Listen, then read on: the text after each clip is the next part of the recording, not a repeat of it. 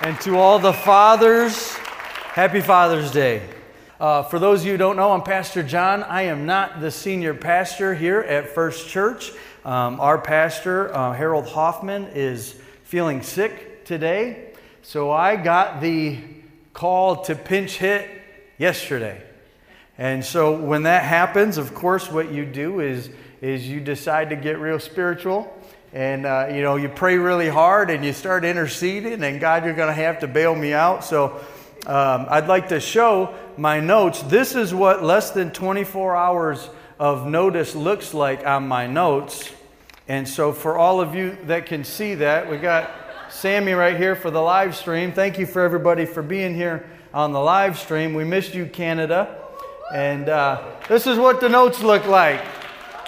Now normally Normally, I don't like to have a bunch of notes because I find as a speaker, I'm married to my notes and I feel like I, I have to say everything that I took the time to write down. So normally, this, this, is, uh, this is worse than normal for me, but uh, not too bad. So, with that being said, I would like to go ahead and have everybody stand in honor of reading the Word of God. It's been so nice to be in Sunday service today experiencing the presence of God. Um, I will be reading out of the book of Esther, chapter 5, verses 1 through 3. And now it came to pass on the third day that Esther put on her royal apparel and stood in the inner court of the king's house over against the king's house. And the king sat upon his royal throne in the royal house over against the gate of the house. Did everybody get all that? Next verse. And it was so when the uh, king saw Esther, the queen, standing in the court, that she obtained favor in his sight. And the king held out to Esther the golden scepter that was in his hand. So Esther drew near, touched the top of the scepter. Then the king said unto her, What wilt thou, Queen Esther? And what is thy request? It shall be given thee to half of the kingdom. Everybody say, He, he had it bad he, he was going to give her half of the whole kingdom. This guy's in love. And um, so I just want to talk to you just for, I'll be mindful of the time. It's Father's Day. I know everybody's probably got plans, but if you would just take the next 30 to 45 minutes and discipline your mind, I believe God has given me something for today. And then I want to see if God doesn't do something at the end of the service because we can come and we can play church, we can sing songs, and we can hear messages, but if God doesn't show up and show off and do what only He can do, then this place is no different than the place down the road. I want God to do something today. Lord Jesus, we are thankful. I honor you for being in, in the house of God today. We are blessed, mighty God, to know you, to serve you, to belong to you, to have access to your word and your presence, mighty God. Please help me Lord, with wherever I error or fault. Lord, fill in my gaps that you would be magnified nonetheless. Operate through us. Let everybody have an open mind and an open heart to receive your word today. In Jesus' name, amen. Amen. You may be seated. So, this is the story of Esther that I'm sure a lot of you are familiar with. For those who are not, I would just like to do a, a little bit of a, a recap of what led up to the verse that we read today. Uh, there was a king, the Medes and the Persians kingdom, and uh, you know he it was a very very wealthy kingdom, very very successful. And they wanted to, the king wanted to display his wealth and to display his power. So, in a, an act of sheer humility, he decides, let's throw a party and invite all of these princes and princesses to, to our kingdom so we can show off our wealth. So we can, you know, be boastful and, and show off everything that we have. And this party went on for 180 days. That's, that's a heck of a party. That's not so much a party, but it's more like you've got roommates, right? You've got live in roommates for 180 days. But, um, you know, at this party, it says that each guest got their own gold cup. Can you imagine that? You ever been to a party and, and, they passed out party favors and you get the little, you know, little kazoo thing and this guy's handing out gold cups. Thanks for coming to the, to the party for 180 days. Here's a gold cup because they wanted their wealth to be on display. And so the Bible goes on to say that the king was merry with wine. And so the Hebrew translation for that is that he was drunk off his rocker. Okay? like, can you imagine?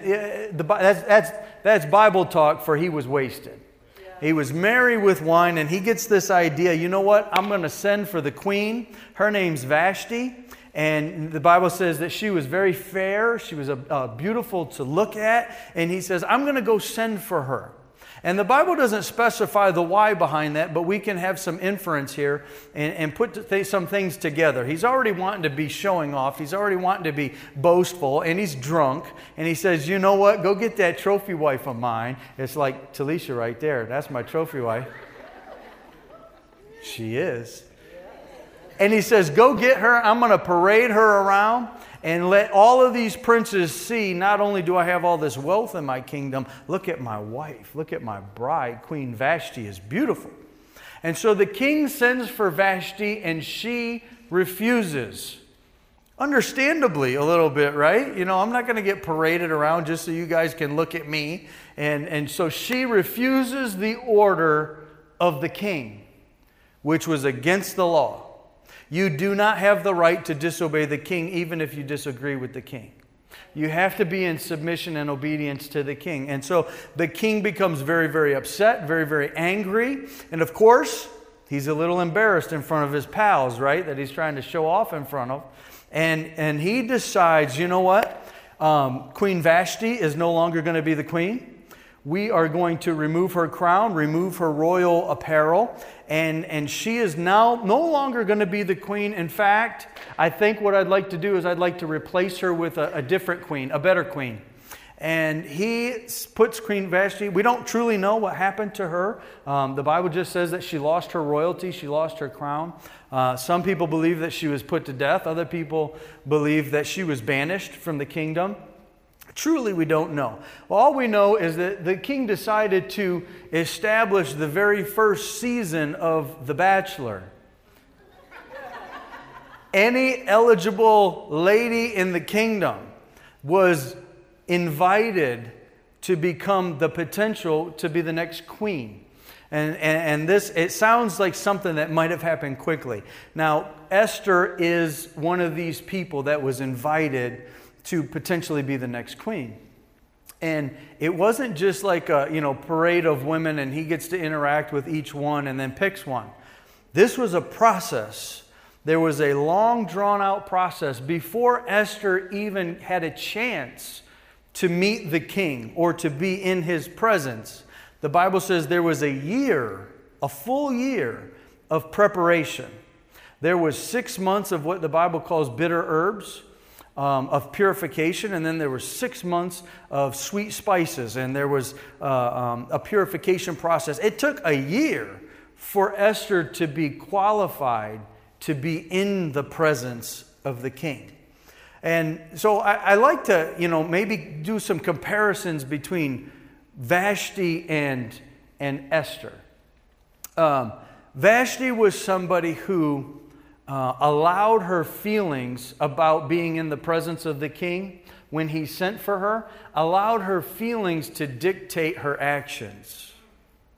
Okay, this is so common for us. I don't feel like going to church today. I don't, I don't really feel like lifting my hands. You, you wouldn't believe the morning that I had. Uh, my feelings are going to dictate my actions. Esther is different. The story goes on to say that when she became queen, the king fell in love with her. She became queen, and about the time that she got promoted to, to being the queen, there was a guy by the name of Haman that got promoted to be second in command right behind the king. And there was a decree that went out wherever Haman went, people had to bow down to him and they had to, you know, give honor to him. There's a guy by the name of Mordecai. Mordecai is actually Esther's cousin. I know I'm throwing a lot of names at you, but just bear with me. Haman goes through the, throughout the town, and people are bowing down. Imagine that. Wherever you go, people bow down at you. Had to puff up your ego a little bit. And there's this one guy that's not following the king's decree. and, and that's Mordecai, because Mordecai is a Jew. The Jews have the Ten Commandments, which says, Thou shalt have no other gods before me. And so Mordecai is not going to bow down to anyone or anything that is not his God, which infuriates Haman because he's got this ego, right? And, and so what he does is he begins to devise a plan, not just to kill Mordecai, but to kill all of the Jews. And Esther, the queen, is a Jew. And so he wants to kill all the Jews, but that would mean killing the queen as well. Um, Mordecai, the, the, Haman was able to convince the king to set out a decree that all the Jews were to be put to death, all the Jews were to be killed. And Mordecai goes to Esther and starts trying to reason with her. Thank God for elders in our life that can reason with us and try to guide us a little bit. And that's, that's what Mordecai is to Esther, saying, Listen, you, got to do something. It could be that God has positioned you on the throne for such a time as this. That God, the puppet master of the universe, is just putting people in certain places and certain times because God knows what is in our tomorrows, and He's already preparing the answer for the problem that hasn't even happened yet. And, and Mordecai is reasoning with Esther. The problem is, if she goes to the king, the Bible says in the inner court, there was a law that said you cannot approach the king uninvited or unannounced. You have to have an invitation to be in the presence of the king. And if she showed up without the invitation, she could be put to death. That's what was on the line. But remember Vashti. Her feelings dictated her actions. Esther says to Mordecai, Listen, if I perish, I perish. Her faith was greater than her feelings of fear or doubt. She allowed her faith to dictate her actions and not her feelings. And we can learn a lot from Esther and her example and her decisions here. So that's the verse that we read is Esther has to go in the presence of the king she has to try to intercede on behalf of her people for her people to be saved. And, and that's what happens. So she puts on, what's she do? Puts on her royal garment. I'm convinced she did her hair. I'm convinced that she put on some good smelling perfume and, uh, and walked into the presence of God or the presence of the king. Can you imagine being Esther in that moment? Not knowing if you were moments away from death or not. Remember, she's the one who replaced the previous king. She knows that the king has the power to just get another queen. So that's in the back of her head. She's breaking the law. She knows that. This one moment of amazing bravery and courage, acting in faith, because it's in the presence that you can have access to the power. And that's what this is about. She walks into the presence of the king, not knowing if death was coming for her or not. And the king sees her. And, and I'm sure everybody's kind of looking, you know, this was the inner court. It's where decisions were made. He had counsel. And, and everybody knows she just broke the law. And I'm sure they're looking at the king and then looking at her and saying, okay, what are we going to do? And what the king does is extends his royal scepter to her as an invitation, as an extension of the kingdom's power and authority, saying, Nobody's going to touch you. You are welcome in my presence. And that's where he says, What do you want? I'll give you, I'll give you half the kingdom, anything that you want. It's amazing to me that the Old Testament has these examples of a procedure to get into the presence. We can read about in the Old Testament, there was something known as the tabernacle of Moses. This is the Old Testament, I can summarize the Old Testament with a statement. It's God's relationship with the Jewish people. He made a promise and a covenant to Abraham that I will be your God, you will be my people. And that's the Old Testament. All the ups and all the downs. We're doing good, we're doing bad. God's happy with us, God's angry with us. We're in exile. He brings us back to Jerusalem. The whole Old Testament is all about God's relationship with the Jewish people. And God established in the book of Exodus when the Ten Commandments got handed out to Moses, he also got the blueprints for the tabernacle. That was the process not only to deal with sin, but you can't deal with sin unless you get into the presence. And, and God established a process to the presence. You had to be a priest. This was without exception. If you were not a priest, you couldn't go into the presence of God. You had to be an Aaronotic priest, which means from the lineage of Aaron. You couldn't just be any priest, you had to be a priest from Aaron's lineage.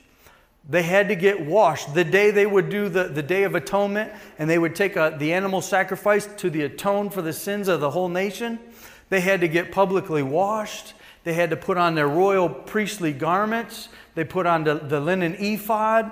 There was a, a, process of the animal sacrifice at the altar, and they had to take that, that blood and they had to go wash at a laver, and then they went into um, an inner uh, uh, holy place where there was a table of showbread, there was altar of incense and a candlestick. Certain things had to be done before they got into the Holy of Holies which is where the presence of God was at. And that priest would crawl on his belly underneath this veil that separated the holy place from the Holy of Holies, and he would start splashing that blood from the sacrifice from all the way back at the altar. And when it would land on the Ark of the Covenant, then the presence of God, it would land on the mercy seat, and the presence of God would begin to shine in between the two angels. Then, and only then, did the priest have access to the power of God to forgive the sin. Had to become in the presence of God because the presence precedes the power. And there is a process in the Old Testament, it's exclusive. In fact, if you and I, if this church was in the Old Testament, God wouldn't show up here. God made a covenant with the Jewish people in the Old Testament. It wasn't to the Philistines or the Hittites or the Jebusites or the Canaan. It was for nobody else but the Israelites. And so we would have church and we would have a godless church. It wouldn't, you wouldn't have the presence of God. You wouldn't feel the love of God. God wasn't accessible to anybody but the Jews. And specifically, the honor of his presence was reserved for the priesthood. So, this creates some problems with where we're at right now. Because I have a verse that says this The day, great day of the feast, Jesus stood and said, If any man thirst, let him come unto me and drink. Any man. It doesn't sound very exclusive to me anymore. There's another verse that says, If any of you are, are um, labor and are heavy laden, Come unto me, and I will give you rest. Peter preaches in Acts 2, he says, Repent and be baptized, every one of you, in the name of the Lord Jesus Christ for the remission of sins. You shall receive the gift of the Holy Ghost.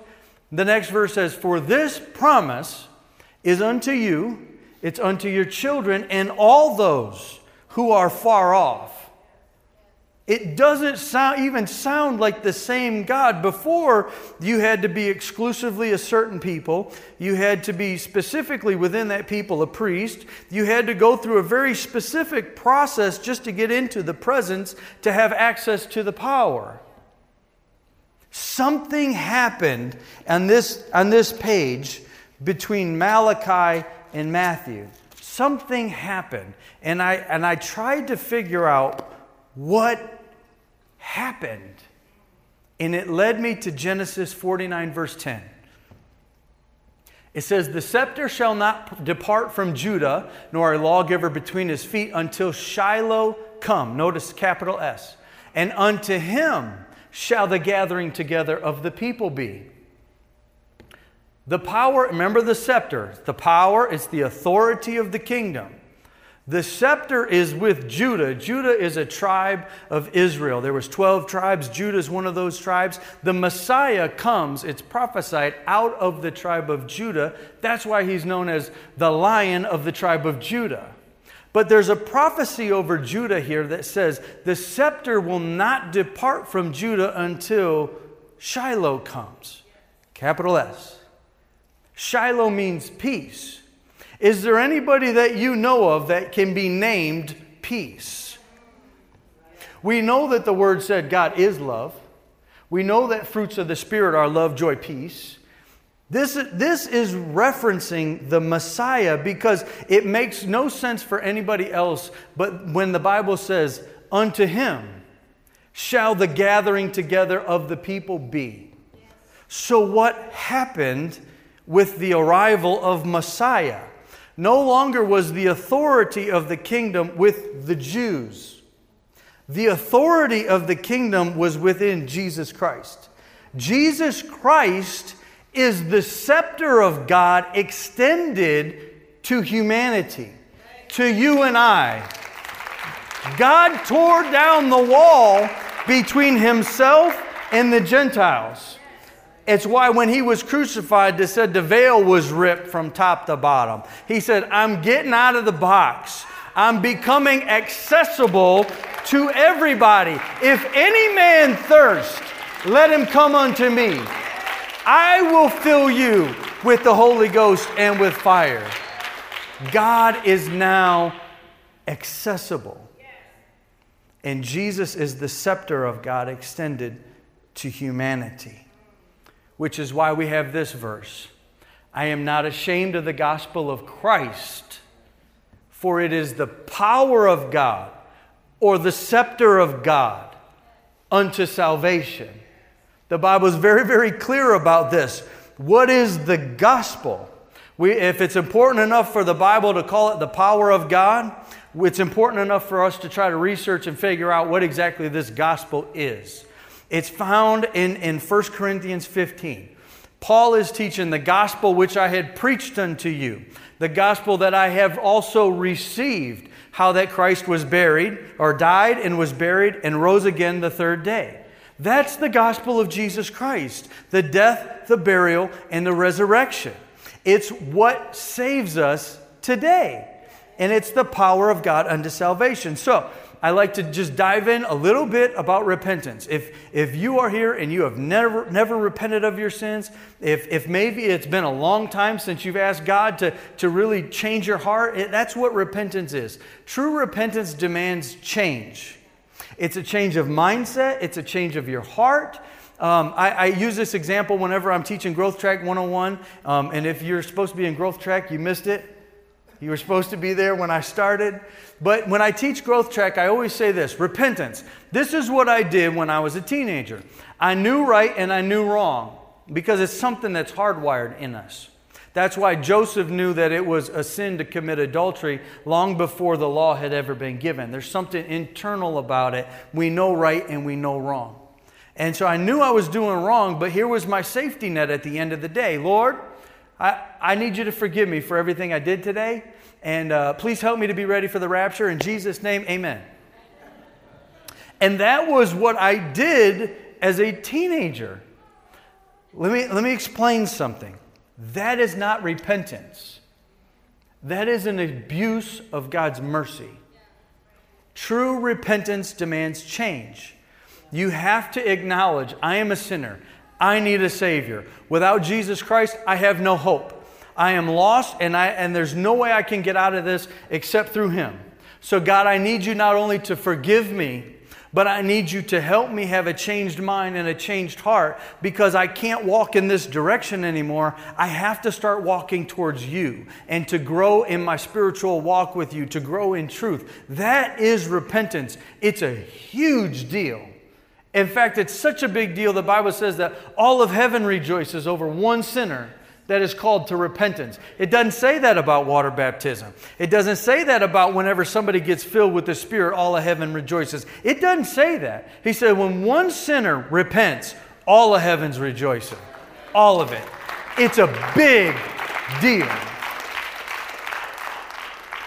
So Christ died, that is scriptural death is repentance. But Christ was also buried. And if the gospel is the death, burial, and resurrection, I've also got to be buried because Christ was buried. He's my example in all things. So if Christ was buried, how in the world do I get buried? Okay, I don't, I don't think anybody wants to be covered in a bunch of dirt, right? Not a good idea. But Romans teaches that we are buried with Christ unto baptism. Okay? When you study that word baptism, the Greek word, New Testament's written in Greek, the Greek word is baptizo. It means to dip, immerse, or to plunge. That's why when somebody gets baptized, we don't do that thing, the sprinkle, right? Because it's not in here. If it's not in here, we're not going to do it. Completely underwater through immersion. Okay? Now, it's very, very, the Bible is very specific. I quoted it earlier. Peter preached in Acts 2. The name of Jesus Christ has to be spoken over you in water baptism. Here's why. Hebrews 9:22 says without the shedding of blood there is no remission. So if you want your sins to get remitted, you have to have blood, not just any blood. You can't have my blood. You can't have Sister Esther's blood, even though it's as, as great as it can be. Like, we're, we're sinners. We have that tainted sin, uh, blood of sin. You have to have pure blood, without blemish, without spot. The only blood that is qualified for that is the blood from Calvary. But that happened a long time ago. How do you access the blood that was shed for you and I over 2,000 years ago? You have to have the name. Because Leviticus 17:11 says if you have the blood, you have life of the flesh is in the blood. But if, if you, John teaches, I've come that you might have life through his name. So when you speak the name of Jesus Christ, it is, it is the key that unlocks the vault to the blood from over 2,000 years ago. If you don't have the name, you can't have access to the blood. If you don't have that blood, you can't have remission. It's a big deal. That's why we baptize in the name of the Lord Jesus Christ, not Father, Son, Holy Spirit, because that's not the name. Father, Son, Holy Spirit doesn't unlock the vault to the blood from Calvary. The name of the Lord Jesus Christ does. That's why the Bible says there is no other name given among men whereby we must be saved. And so you have a water baptism. Jesus taught in John 3, he says, You must be born of the water and of the Spirit. And so, water baptism, that's pretty obvious, born of the water. But you have to be born of the Spirit. What is being born of the Spirit? The dead, buried, lifeless corpse that was in the tomb. When Jesus was on the cross, the Bible says he gave up the ghost. The spirit that lived in the body left the body, the body died. The spirit can't die. And so he's in the grave. And that spirit that left on the cross comes back into the body, and the body lives again. That is resurrection power. The Bible says that if the same spirit that dwells in you that dwelt in Christ, it'll quicken your mortal bodies. It'll do the exact same thing that it did to him, it'll do to you as well. That's why the baptism of the Holy Spirit, John the Baptist preached this. He said, There's one coming after I whose shoes I am not worthy to unlatch. He shall baptize you with the Holy Ghost and with fire. Now, I looked this up, and, and when we're talking about water baptism, remember the Greek word baptizo, to dip, immerse, or to plunge? When John's saying that in the Gospels, it's the same word. So when we are water baptized, we are dipped, immersed, and plunged into Him. When we are baptized by the Holy Spirit, He is dipped, immersed, and plunged into us. They're both baptisms.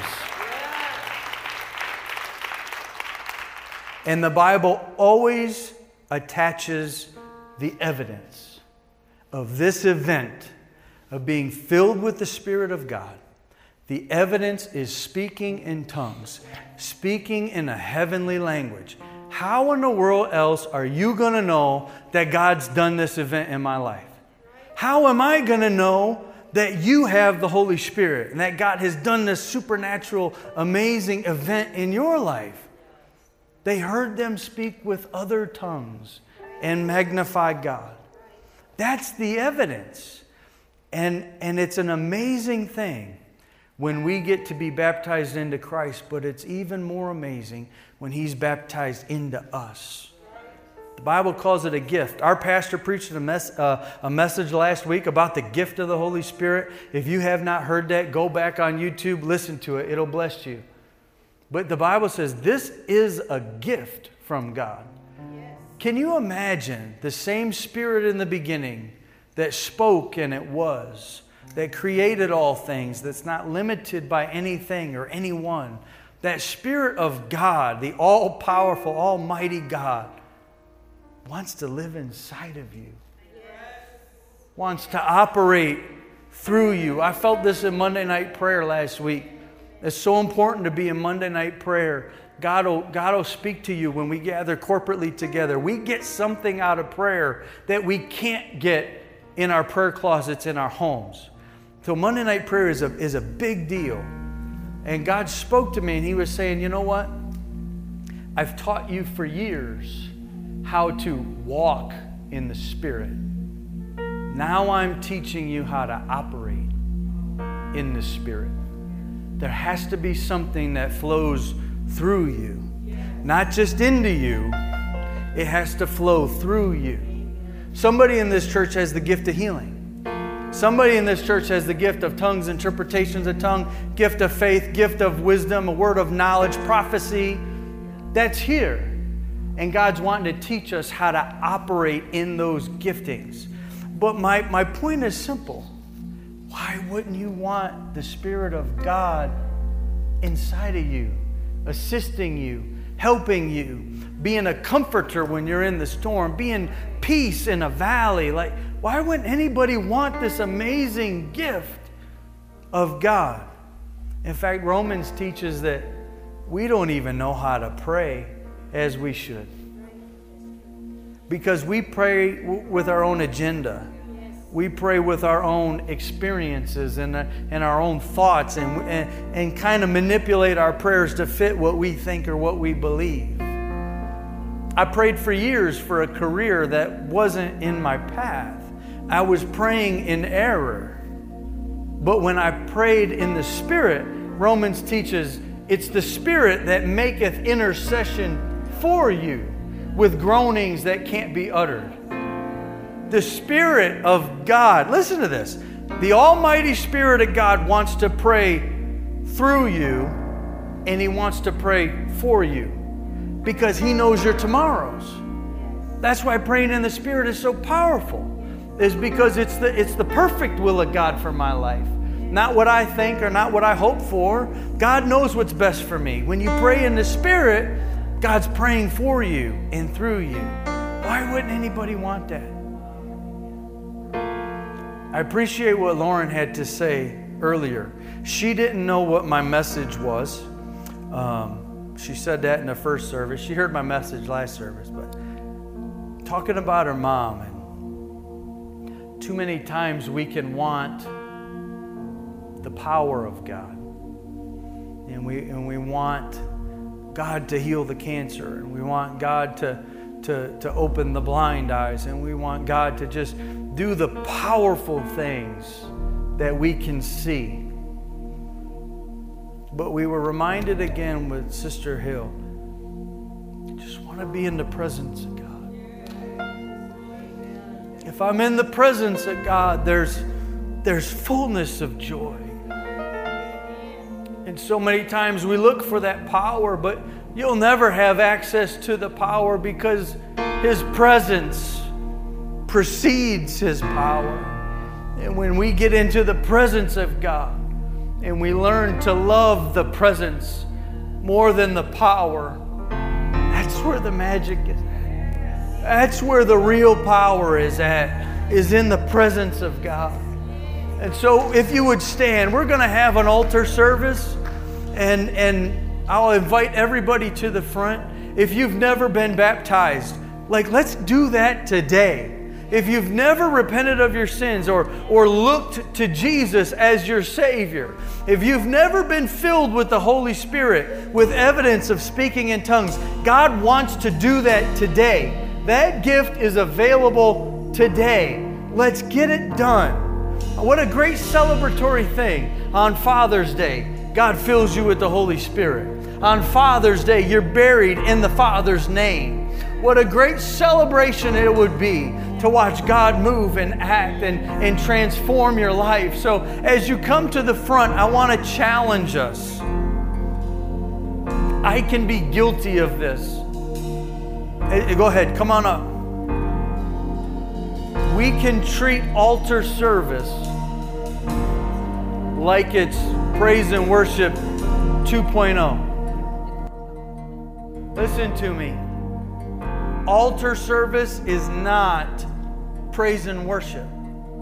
That's not what this is. We've had praise and worship. The presence of God has fallen. We have heard the preached word. And this is the time right now for God to interact with you. This is the time for God to transform your life. But we have to be disciplined enough not to just put our hands in our, our pockets and, and sing along with the praise team and, and look around and think about the barbecue we're going to. I want God to do something.